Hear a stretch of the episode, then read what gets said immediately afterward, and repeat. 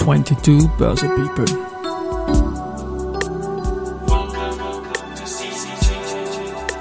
Is now in season 2.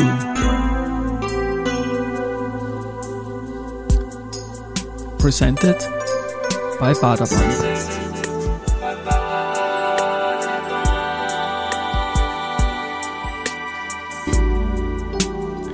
Ja, herzlich willkommen wieder zur Serie 22 Börse People und diese Season 2 der Werdegang und Personality Folgen ist presented by Baderbank.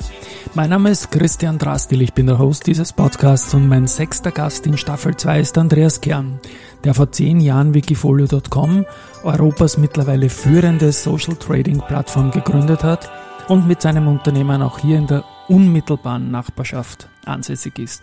Herzlich willkommen bei mir, Andreas, im Studio. Du hast das nicht weit gehabt, du bist drüber gekommen und ich freue mich sehr drüber. Hallo. Ja, hallo. Danke fürs, äh, fürs Gespräch. Es ist überfällig, dass wir plaudern erst in Season 2, aber du hast mir einen Termin in Season 1 abgesagt, Sommer und, und Sport und überhaupt und wir haben immer kurze Wege und es freut mich einfach, dass du da bist. Es ist ein Werdegang-Thema und wir werden zum Schluss groß beim in der Anmoderation angeführten Unternehmen Wikifolio bleiben. Ihr seid bald zehn Jahre alt jetzt da dann und das wird auch schön gefeiert werden, zu Recht. Aber ich möchte mich im Werdegang-Podcast natürlich dafür interessieren, wie das alles bei dir begonnen hat. Ich habe da einen beruflichen Step mit Office Solutions als ersten Eintrag, den du auf LinkedIn diesbezüglich gemacht hast, gefunden. Was war das und wie ist losgegangen? Das war im Grunde meine erste Firmengründung. Ein Softwareunternehmen, Schwerpunkt der wirtschaftliche Software. Wir haben mit Microsoft Office, mit Visual Basic einfach Dinge gebaut für Mittelständler in Oberösterreich. Tatsächlich auch in einer Garage gegründet. Die kann man erinnern, auch die erste Steuerprüfung. Da saßen wir auf so Bierbänken in der Garage und der Steuerprüfer hat wörtlich gefragt, ob wir Übernahmen geplant haben. Und ich habe drauf gesagt, ja, Microsoft wollen wir kaufen. Und er hat es dann einfach aufgeschrieben. Herrlich. Das war Mitte der 90er Jahre, ne? Das war, das war in den 90er Jahren, in den genau, 90er, eher ja. Anfang. Hattest du damals schon Kapitalmarkt in your mind irgendwie? Weil ich meine, die, die Garage und der Steuerprüfer, ich meine, den wir sicher nicht aktiv hergerufen haben. Nein, gar nicht. Aber man hat schon gemerkt, da kommt was Großes, deswegen ist der Steuerprüfer Kap gleich da gewesen. Kapitalmarkt war ich ein echter Spätstarter. Okay. Da bin ich dann sehr gespannt, weil das weiß ich nämlich selbst nicht, wie du dann da immer mehr hingekommen bist und jetzt da sowas Großes, dass wir alle nützen und ich auch brauche, weil es ist irgendwie Teil meiner Infrastruktur, mein Wikifolio äh, da gegründet hast. Office Solutions. Was ist dann mit dem Unternehmen passiert? Wie ist es da weitergegangen? Ich habe dann nämlich als nächsten Step, den du selbst eingetragen hast, Time for mhm. Team stehen. Wie war da der Übergang? Ja, das war so ein, ein Mini-Mini-Exit. Ich habe mich okay. ganz gut mit meinem Partner verstanden, haben es zu zweit geführt, das Office Solutions. Und ich wollte dann irgendwie mehr. Ich habe gesehen, Venture Capital entsteht gerade in Europa. Ich will was Riesiges machen und mein Partner wollte das nicht. Und der Deal war so mehr oder weniger, ich durfte noch ein bisschen mitverdienen äh, am äh, Erlösstrom der alten Firma, äh, ohne zu arbeiten und bin dann quasi ausgefadet und habe in der Zeit äh, mich äh, voll auf äh, Time for Team entsprechend äh, fokussieren können. Time for Team, da ging es, wenn ich mich recht erinnere, um SMS, glaube ich, und auch um die irgendwie Tyra and Chris, sagt, sagt mir da noch was. Weil Wir haben uns ein bisschen gedreht. Ja. Also die, die ja. Grundidee Time for Team war im Grunde das, was man heute unter Doodle kennt, nämlich eine Terminfindungssoftware mhm. zu bauen. Das war ein bisschen schleppend. Ich habe gesagt, okay, äh, Matchmaking, äh, Menschen connecten, brauchen auch junge Leute mit einem anderen Touch. Und daraus kam dann diese Plattform Time to be Cool mit Schwerpunkt Kommunikation, äh, SMS senden, aber auch ein bisschen äh, Dating äh, dazu. Mhm. Und da hatten wir so einen Agent-Ansatz, die Tyra und den Chris, äh, primär die Tyra, die hat quasi als äh, virtueller Flirt-Agent die jungen Leute äh, dazu äh, animiert, ihre Profile auszufüllen und sich äh, das passende Gegenüber zu suchen. Hast du über die Plattform damals aktiv mitgeflirtet oder hast du so viel zu tun gehabt durch das rasante Wachstum, dass sich das nicht ausgegangen ist? Ich habe damals unglaublich viel gearbeitet. Also jetzt okay. sicher auch bei Wikifolio in Spitzenzeiten mal viel, ja. aber da war ich noch jünger, aber über lange Zeit wirklich, wirklich viel. Und wir waren ja im Grunde ja ganz, ganz erfolgreich äh, was die Usage äh, betrifft. Auch eine Geschichte dazu, es hat uns damals Microsoft besucht Die wollten sich junge Unternehmen ein bisschen anschauen. Das war die, die du mit Office die, die ich zuerst kaufen, kaufen wollte, aber dann kamen sie zu und uns. Und haben den Steuerberater und gleich mitgenommen, der hat euch schon gekannt. Ja, ich glaube, genau. sie wollten uns diverse Software-Sachen verkaufen und, und irgendwie beraten. Dann hat gemeint, ob wir jetzt Beratung haben wollen für skalierbare Software-Systeme mhm. und wie viele Nutzer wir drauf haben. Da habe ich gesagt, ne, vermutlich 2500. Sagt er, das gibt's nicht. Es gibt in Österreich keine Microsoft-Plattform mit mehr als äh, 2500 Concurrent Users. Das kann nicht sein. Dann sind wir in diesen Serverraum gelaufen, haben draufgeschaut, da waren glaube ich 3700 Nutzer gleichzeitig drauf.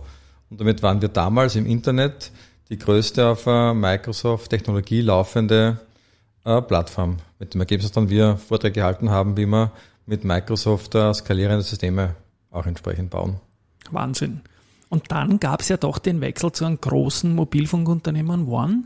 Was waren da die Beweggründe? Warum hast du dich dann ja. aus der Selbstständigkeit doch in einen, in einen starken Arbeitgeberbereich bewegt? Und du bist ja in der Nähe deiner Skills geblieben bei, mit Payment und M-Commerce dort zunächst. Ja, damals war das große Platzen der Dotcom-Blase. Also ja. wir hatten eine erste Venture Capital Runde erfolgreich aufgestellt, haben das äh, Team auf auch 70 Mitarbeiter hochskaliert haben begonnen, Office in äh, Amerika äh, zu starten. Und ich kann mich erinnern, im November hat es geheißen, wir müssen die, die Nutzer steigern. Ein Nutzer bringt 800 Dollar für die nächste Finanzierungsrunde. Das war November. Im Februar hat der gleiche Mensch zu mir gesagt, wir brauchen Cashflows der letzten zehn Jahre für die Runde. Und wir haben schon begonnen, Geld zu verdienen. Wir waren die ersten, die, glaube ich, Nokia in Österreich auch unter Werbevertrag äh, hatten. Ähm, aber es war viel zu wenig, um 70 Mitarbeiter äh, zu finanzieren und das Ganze ist dann äh, insolvent geworden. Okay. Also das Scheitern gehört ja bei vielen erfolgreichen Gründern dazu und hat dann dazu geführt, eben, dass du angedockt hast beim, mit ähnlichen Skills und ähnlichen Themen beim, beim großen Mobilfunk Funker One damals. Ne? Mhm. Die haben in den Nullerjahren sehr viel bewegt und Innovation auch in den Markt reingebracht. Was genau war da deine Funktion zunächst bei One? Also im Grunde war der Bereich, äh, da ging es um Non-Core New Business. Mhm. Und es gab ja die große Vision, äh, weg von Voice, viel mehr Geld mit Datendiensten zu machen. 50-50-05 äh, war da das Schlagwort, dass 50 Prozent der Erlöse bis 2005 aus Datendiensten. Und äh, da ging es darum, Produkte zu bauen. Und äh, Payment war da ein Schlüsselthema, äh, Machine-to-Machine-Kommunikation, äh, Warenautomaten mit SMS ausstatten. Äh, solche Themen waren da auf meiner, auf meiner Agenda. Und ein großes Flagship-Projekt war dann neben dem äh, Einführen der ganzen Payment-Systeme auch das Gründen äh, der One Bank, also das ganze Projekt geleitet, die Bank zu gründen, äh, mit der entsprechender FMA-Kontakt und zwar auch operativ die Bank äh, geleitet. Das war damals, das, du warst Vorstand der One Bank, kann man das sagen, oder war das Nein, in da, One? Man braucht ja bei der FMA einen Fit and Proper Test, ja. äh, um Vorstand sein zu können. Mhm. Das war in Kooperation mit äh, einer anderen Bank. Okay. So äh, und ich war quasi der operative Leiter und, und Prokurist der, der Bank. Und es ist dann eigentlich banktechnisch auch weitergegangen OneBank, dann Baybox Bank hast du eingetragen? Ja, ja das, das hat mir LinkedIn quasi irgendwie umgeändert, weil okay. die Paybox nach meiner Zeit Bank wurde. Okay, verstehe. Mhm. Damals war die Paybox äh, noch getrennt äh, von der 1 Bank und die haben dann nach meinem Ende bei der Paybox fusioniert, waren damals ein Zahlungsdienstleister. Ich habe dann auch das Geschäft der, der One Bank von der Paybox aus mit Unterstützung der One übernommen. Im Grunde war die Paybox ein Joint Venture dann von der äh, Mobilcom und, äh, und der One. Ich bin quasi entsendet worden als äh, Geschäftsführer in die, in die Paybox. Und du hast ja da, glaube ich, in dieser Zeit auch mit dem, begonnen mit dem Michael Altrichter zusammenzuarbeiten. Ordne ich das richtig ein? Hast du den da kennengelernt? Den habe ich dann? da kennengelernt, ja, okay. genau. Also ausgezeichneten Salesman, mhm. Äh, der mir über Jahre hinweg äh, was verkaufen wollte. Ich habe nie was gekauft, aber ich habe ihn immer als einen, einen guten Salesman eingestuft. Er ist ein begeisternder Verkäufer. Also so, so habe ich ihn auch kennengelernt, aber er hat leuchtende Augen einfach. Das ist ein, auch ein Skill, kann man sagen. Absolut. Stichwort Peolution. Was hast du dazu zu sagen? Ich, jetzt habe ich ja dunkle Erinnerung, dass das eine ja. sehr, sehr gute Sache war, glaube ich. Im ne? Grunde geht da die ja. Geschichte weiter mit dem Michael Altrichter. Genau. Äh, weil äh, der Stefan Kaltes wollte mich ja begeistern als äh, PO-Lution Geschäftsführer. Ich habe jetzt durchaus eine große Anzahl von Payment-Systemen schon gebaut. Für die One, für die One Bank, für die Paybox. Äh, und äh, PO-Lution ist auch ein Zahlungssystem. Entsprechender äh, Kauf auf Rechnung und Ratenzahlung im Internet. Und äh, da wollte mich der Stefan als äh, Co-Founder begeistern. Ich habe gesagt, nein, ich habe was Besseres, ich will Wikifolio machen. Aber der Michael Altrichter, der wäre der richtige Mann. Mhm. Das hat ein bisschen geholfen, das Grundsetup äh, zu machen vom Payment-System. Äh, ein paar kleine Anteile bekommen auch dafür. Und der Michael Altrichter hat einerseits bei Wikifolio investiert und ist gleichzeitig dann äh, der echte Co-Founder bei Peolution geworden. Ich verstehe. Also haben wir dann doch einen, einen Deal gemacht, gemeinsam Deal oder mehrere. Gemacht. Und auch einen, einen Exit, glaube ich, oder? Das ist. Genau, das ist, glaube ich, einer der schnellsten Exits in Österreich. Der ist, glaube ich, legendär. Vor ne? ja. Produktlaunch. Ja. Na, Gratulation dazu. Also man sieht, Scheitern gehört dazu, ein guter Exit gemacht und dann, du hast das erwähnt, Wikifolio, das Wort ist jetzt erstmals gefallen nach zehn Minuten nach meiner Anmoderation. Ich habe jetzt eine, eine Karriere mit dir im Schnelldurchlauf äh, nochmal äh, Resümee passieren lassen und es war sehr viel banknahes Geschäft drinnen, es war sehr viel Payment, aber Börse habe ich noch nicht gehört jetzt in den letzten zehn Minuten.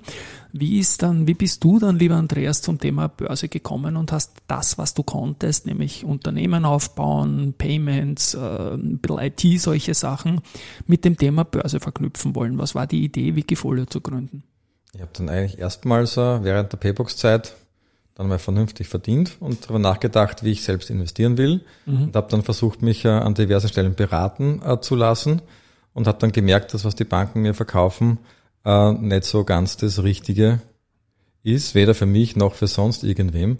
Äh, zumindest was mir damals verkauft wurde, äh, da war zum Beispiel ein Index Basket dabei, der, wo die Aussage war, wenn keine Aktie von einem Basket mehr als fünf Prozent schwankt, gibt's fünf Prozent der Plus, sonst irgendwas Minus. Das waren damals die Klassiker. Wenn man ein bisschen Mathematik konnte, konnte man nur Hände weg unterm Strich stehen lassen. Genau. Ne? Dann ja. habe ich äh, äh, nachgedacht, äh, wie man so ein Finanzprodukt eigentlich machen kann in Zeiten von äh, Social Media, was gerade damals äh, ganz im Aufwind äh, war, auch beginnend. Und ich war ganz sicher, dass Finance das nächste ist, das disrupted wird und habe dann im Grunde mit der Wikifolio-Idee schon 2008 begonnen, mir auch äh, die Marke schützen lassen, mhm.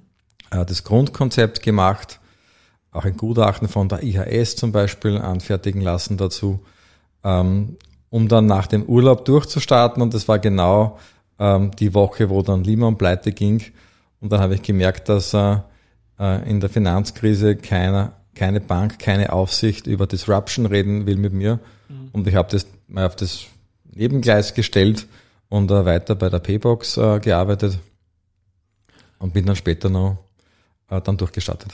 Das wäre auch meine Folgefrage gewesen. Wir feiern jetzt in Kürze zehn Jahre Wikifolio.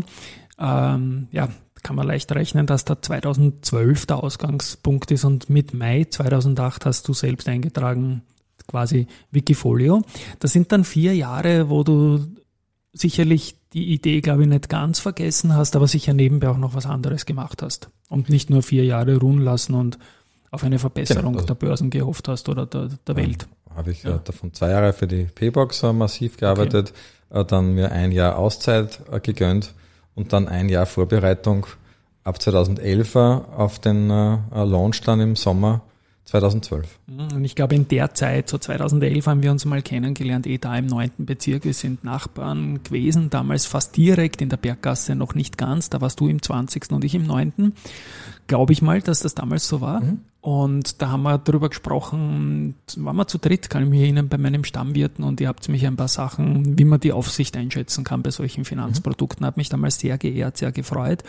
Und für mich war es damals auch das erste Auseinandersetzen mit dem Produkt, das es damals noch nicht gegeben hat. Und ich war auch stolz, einer der ersten in Österreich zu sein, der dann im Jahr 2013 eins eröffnet hat. Aber gehen wir mal ins 2012er Jahr, jetzt bald zehn Jahre. Ähm, wieso hast du dich dann genau im beginnenden Herbst 2012 zum Launch entschieden? Ich habe ab 11 äh, dran gearbeitet. Mhm. Ähm, da war mir die große, wichtige erste Entscheidung, dass wir das nicht in Österreich machen. Und die Aufsicht hat sich massiv geändert seitdem. Nur 2012 war die Aufsicht äh, nicht sehr innovationsfreundlich eingestellt. Das ist jetzt ganz anders. Jetzt kriegt man Beratung und Support und Sandbox und alles Mögliche. Damals war die deutsche Aufsicht wesentlich offener, wenn man gemeinsam Dinge gestalten will und haben dann mit vielen Partnern gesprochen und dann das richtige Partner-Setup auch gefunden. Und dann war der nächste große Wurf einerseits die Aufsicht final zu begeistern für das Konzept und parallel auch die Technik zu entwickeln. Da waren wir auch sehr froh, dass wir eine Forschungsförderung bekommen haben von der FFG und damit haben wir diese beiden wichtigen Dinge, Legal Setup und Technik, dann mit einem, mit einem Projekt in einem Jahr in etwa entsprechend aufgesetzt. Es war ja eigentlich ein guter Zeitpunkt, was die Börsen betrifft, weil es eigentlich slightly nach oben gegangen ist in der ersten Hälfte der, der Jahre dann. Was ja natürlich schön ist, wenn man neue Produkte auflegt, die als Zertifikate ja, verbrieft sind. Wobei das überhaupt ja. nicht so klar war damals, dass das so gut ist, weil äh, witzigerweise der, der, der erste Trade war so Ende Juli, ich glaube 29. Äh, Juli auf der Plattform und das war genau äh, der Tag, wo der Draghi äh, die Whatever It Takes Rede gehalten hat. Und genau das Motto hat mich dann auch weiter äh, verfolgt, Whatever It Takes. Äh, ich will Wikifolio zu einem Erfolg führen.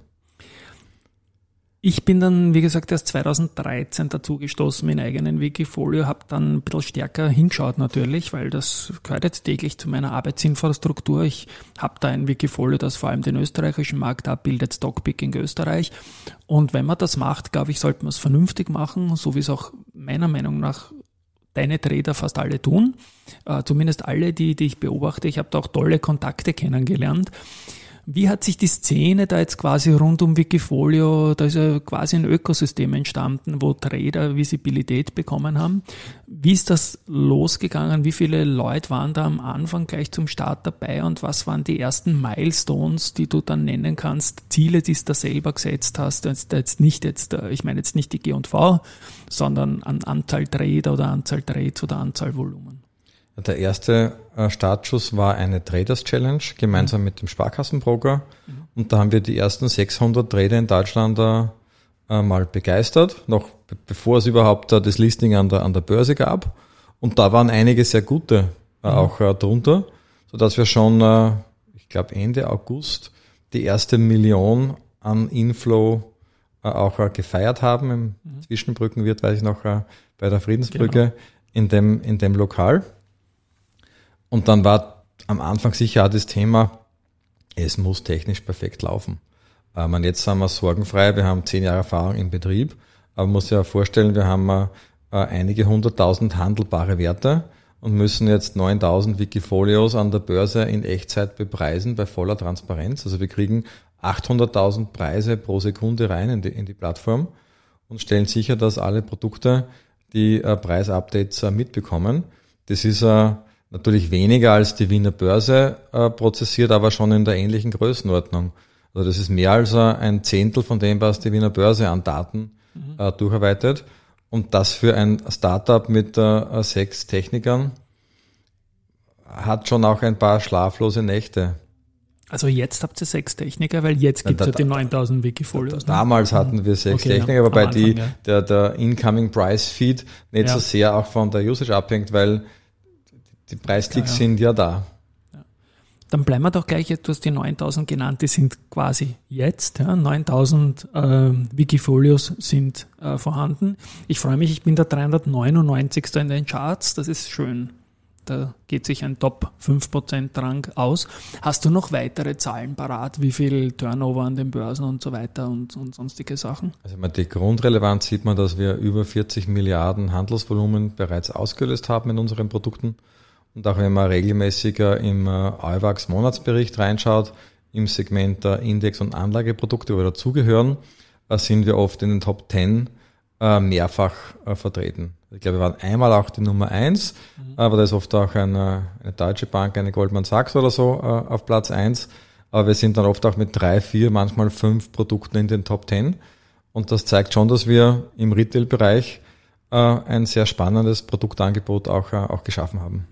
Wie haben sich, wird sich jetzt das Produktangebot, quasi das die Trader ja definieren über ihre Ideen, über die Jahre verändert? Also ESG ist ja in der breiten Anlagewelt bei Fondsgesellschaften, Zertifikate, Emittenten ein ganz ein großes Thema. Mhm. Hast du das bei dir auch so stark gespürt bei deinen Tradern? Uh, jein. Also wir haben eine, eine ESG Challenge gemacht mit dem Trend gemeinsam uh, vor, uh, vor drei Jahren. Um, das war ganz nett, hat uns Publicity gebracht. Wir sehen aber in der, in der echten Kaufentscheidung auf der Plattform spielt es überhaupt keine Rolle. Mhm. Und muss sagen, es ist nicht so einfach, tatsächlich das wirklich gut und richtig zu machen, äh, weil es auch nicht wirklich gute Daten gibt, die äh, verfügbar sind zum Thema.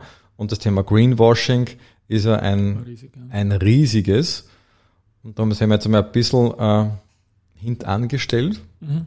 Und überlegen dann doch wieder mal ein Produkt zu machen. Aber im Augenblick äh, ähm, gibt es ja wohl Trader, die jetzt in die Richtung gehen, äh, das mit einfließen lassen auch entsprechend kommentieren. Aber es gibt kein reines äh, ESG-Angebot. Bei uns steht dann doch die Rendite ganz klar im Vordergrund. Gleichzeitig sind so Themen wie Wasserstoff mhm. äh, die ganz großen Trendthemen, wo äh, das meiste Geld verdient wurde. Gibt es irgendeinen Trend, wo man sagt, der ist vielleicht auch von euch ein bisschen mitgegründet worden. Da war es ja schneller als alle anderen, dass man in dieses Megatrendthema investieren konnte. Gibt's ich glaube, wir haben für jedes äh, Trendthema ein passendes äh, Produkt. Wenn man jetzt das Beispiel ein Nischenthema herausgreift, ist das Thema Cannabis, mhm. Äh, das auch ständig wieder auftaucht, auch die letzten Monate wieder sehr interessant war. Mhm. Oder IT-Security, ist jetzt nicht ganz nischig, aber da haben wir einige drauf. Also einer meiner Lieblingstrader, Dirk Althaus, äh, macht da ein tolles Wikifolio und auch von seinem Werdegang. Der ist IT Security Consultant mhm. im Hauptberuf und kennt entsprechend den Markt perfekt und sucht mit diesem Wissen auch die richtigen äh, Tech-Unternehmen aus in, in seinem Wikifolio. Jetzt habt ihr ähm, unglaublich viele Daten. Das ist ja jedes Wikifolio und da schätze ich auch sehr äh, als Journalist, weil es immer leicht ist zu sagen, okay, in Ausgabe 16 aus dem Jahr 2019 habe ich die Aktie empfohlen und ich bin der Beste und alles, was ich schlecht gemacht habe, sage ich nicht. Deswegen gefällt mir auch diese Transparenz, dass man da im Backkatalog der Orders immer durchschauen kann. Jetzt habt ihr da unpackbar viele Daten von unpackbar vielen Tradern und seid damit ja auch äh, auf einem Datenschatz, der euch Medienhausmöglichkeiten gibt. Und da kommen ja wöchentlich auch Auswertungen, äh, was die, die, die Crowd eigentlich, die, die Summe der Trader macht. Wo kann das noch hingehen zum Beispiel? Ja, viele, viele Richtungen. Ja. Zum einen, äh, wie man die Daten dann einmal wirklich visuell spannend aufbereitet. Wir machen jetzt nur Listen. Da kann man sicher noch einiges nachlegen. Äh, zweitens und vielleicht der größere Aspekt ist zu personalisieren dass man sich zum eigenen Portfolio genau die Alerts äh, reinholt, dass wenn ich eine Aktie habe und da fünf Top-Trader kommentieren oder stoßen die Aktie ab, dass ich das als Hinweis bekomme, um mir wieder eine eigene Meinung zu bilden, ob ich noch dabei bleiben will. Äh, da haben wir, glaube ich, noch sehr viele Möglichkeiten, äh, weitere Produkte dran zu hängen. Und ihr habt ja auch Dach-Wikifolios, wo man quasi wie bei einem Dachfonds mehrere Wikifolios unter einem Dach kaufen kann. Wird sich der Bereich entwickelt? Das haben wir gelauncht äh, schon relativ äh, früh. Und ich muss gestehen, wir haben es dann jetzt nicht gezielt äh, vermarktet, weil äh, die Grundidee ist, sich für einen Trader zu entscheiden, für ein Thema zu entscheiden. Äh, das ist unser Erfolgsmodell. Und haben jetzt keinen Grund gesehen, da mehr Fokus drauf zu lenken. Wie hoch ist der Anteil der Traderinnen? Und ich, ich denke, er ist verschwindend gering, oder? Ja, leider äh, ist der so, irgendwo ja. zwischen, zwischen 5 und, äh, und Na, 10 Prozent. Immerhin. Und, und hast du ein Gefühl, wie erfolgreich die Frauen sind? Im, im, ich glaube, im Schnitt besser als der Durchschnitt, aber nicht ganz in der Spitze vorne dabei, oder? Ah, das, das dreht sich ein bisschen. Ja? Ich habe das einmal vor ein paar Jahren genauer angesehen und da haben wir gesehen, dass die Frauen im Durchschnitt etwas mehr Risiko mhm. Äh, eingehen und gleichzeitig, dass sie weniger Kommentare schreiben bei ihren Strategien. Äh, Wäre vielleicht einmal ein guter Anlass, das äh, wieder erneut anzuschauen. Ja, weil ich glaube, die, die, die klassische Sache, die man kennt, ist, die Frauen haben im Schnitt eine bessere Performance, aber haben nicht diese Wohler nach oben und nach unten von den Ja, aber genau das haben wir, haben, wir, haben wir nicht gesehen. Genau Habt das Gegenteil war zu sehen. Okay.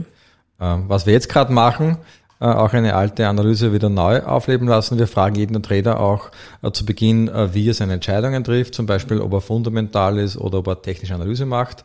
Und das kann man sich anschauen, was das für die Performance heißt. Und da ist ein Ergebnis ganz signifikant, wenn jemand nur technische Analyse macht, hat er im Durchschnitt äh, 6% weniger Performance pro Jahr als jemand, der fundamental macht oder beides. Mhm. Wahnsinn. Jetzt sitzen wir hier vis-à-vis, ich kann dich sehen, die Hörerinnen und Hörer können dich nicht sehen, aber ich glaube, sie haben ein Bild von dir vor dem geistigen Auge. Ja, ich war, war, recht froh vorher, äh, dass ja. es nur ein Ton ist, weil sonst hätte ich zum Friseur gehen müssen. Zum, naja, das heißt, du bist eine Milliarde wert, ne? weil du hast jetzt auf den Nein, Bart also gezupft, weil das, die Geschichte muss ich kurz erzählen. Du hast 2017, ich glaube, dem Standard in einem Interview erzählt, der Bart kommt erst ab, der war damals relativ neu in, in deinem Gesicht und du hast gesagt, der kommt erst ab, wenn Wikifolio eine Milliarde wert ist. Und wann wirst du ihn abrasieren? Also ich habe es nicht im Interview gesagt, okay. sondern ich dachte, ich habe es nach dem Interview okay. gesagt, off the records, aber es hat dann den Weg in die, in die Headline äh, gefunden. Ja. Und die Milliarde ist nur ein Stück weg, glaube ich. Und der Bart bleibt dran, aber in Form zu bringen, wäre vielleicht wieder nicht schlecht. Du, ja. Das ist für mich geht es da nur um die Milliarde und nicht um die Form, um die Form des Baren. Bei mir sind, sind Bärte immer sehr äh, zeitbudget-technisch volatil, auch sage ich jetzt mal. Und wohin kann es mit Wikifolio tatsächlich gehen? Ist ein Unternehmen, das im Umfeld der Börse arbeitet, und ich habe dich ja auch schon gefragt, nicht auch automatisch ein Börsekandidat, um weitere Visibilität auch als Corporate noch zu generieren? Ist das ein Thema für dich oder sagst du, ja, aber dazu muss ich erst diese Größenordnung haben, vielleicht die. Ja, also ich glaube, wir sind noch zu klein für die Börse. Ja. Es gibt viel kleinere Unternehmen, die auch an die Börse gehen, aber gleichzeitig unsere Erlöse, unser Erfolg hängt auch von der Marktstimmung ab ja. und das kann dann doppelt durchschlagen. Darum wäre das sicher nicht der erste Weg. Ähm, ich glaube, wir können im jetzigen Setup weiter wachsen. Ähm, wir haben 30, 40 Prozent Wachstum pro Jahr. Äh, das wollen wir jedenfalls auch die nächsten zehn Jahre äh, durchhalten. Äh, zweitens können wir die Zielgruppe noch verbreitern. Da müssen wir auch neue Produktangebote schaffen. Wir bauen gerade eine App zum Beispiel, um dann eine wesentlich breitere Zielgruppe mit einem anderen Angebot anzusprechen in den bestehenden Märkten. Und dann sind wir nach wie vor weltweit einzigartig mit unserem Angebot. Das liegt sicher auch ein bisschen an äh, Börsensystemen, äh, Abwicklungssystemen, die wir so nutzen und die es anderswo nicht gibt. Aber das ist alles in Veränderung. Das heißt, irgendwann werden wir auch sagen, so jetzt der Zeitpunkt, dass wir äh, den Dachraum verlassen und dann entsprechend global werden. Also im Dachraum bleiben und zusätzlich global werden. Ja, genau, genau, genau. genau. Ja. Osteuropa nehme ich an ein großes Thema, oder? Wenn es die, die Regulatorien zulassen, weil dort ist, glaube ich, eine hohe Affinität. Ich meine, ich, ich klammer jetzt mal diesen unschönen kriegerischen Zustand aus, den wir ganz im Osten haben, aber ich denke, dass die osteuropäischen Märkte für euch spannend sein müssten, oder? Möglich, aber dann doch vergleichsweise ja. klein. Okay. Von der Kaufkraft und damit auch von der Möglichkeit da zu, zu investieren im Retail-Bereich. Also eher äh, Rest of EU okay. oder darüber hinaus. Okay, ich habe von den österreichischen Brokern und Banken immer gelernt, dass Osteuropa einfach wunderbar ist vom Turnover, vom Brokerjet zum Beispiel in Tschechien viel mehr. Trading-affine, also viel mehr Leute, die öfter gedreht haben, halt einfach gehabt haben.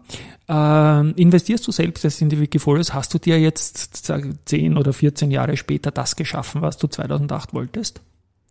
Äh, ja, ja und nein. Also ja, okay. ich investiere auch. Ich habe einige Wikifolios von Anfang an. Ähm, viele halte ich immer noch unverändert, plus einige dazu. Ich habe auch ein ETF-Portfolio und einzelne äh, Aktien und äh, immer noch ein bisschen zu viel Cash am Konto. Mhm.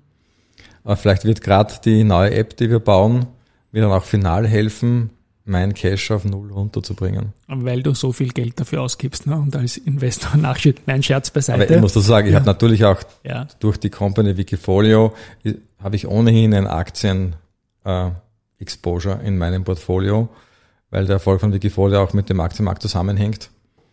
Und ich versuche verzweifelt die richtige Billie zu finden für mich, äh, was mir noch nicht gelungen ist. Ja, das ist auch ein schwieriges Unterfangen. Ich habe da immer nach dem Lucky Punch äh, Motto agiert, plötzlich was da und dann hat man zuschlagen müssen. Genau, auf den warte ich. Auf den, dann, dann wünsche ich hier da alles Gute.